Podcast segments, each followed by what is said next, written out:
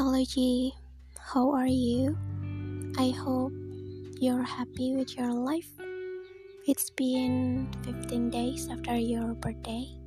Someone sent me the screenshot of your Instagram story, and I thought you are doing fine because you received so many birthday greetings.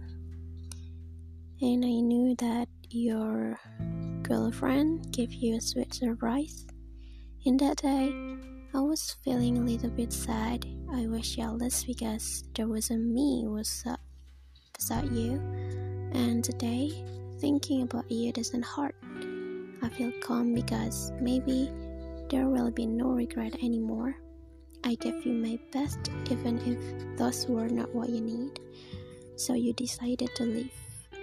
And maybe the first three months after you left me were the hardest, but now it hurts less.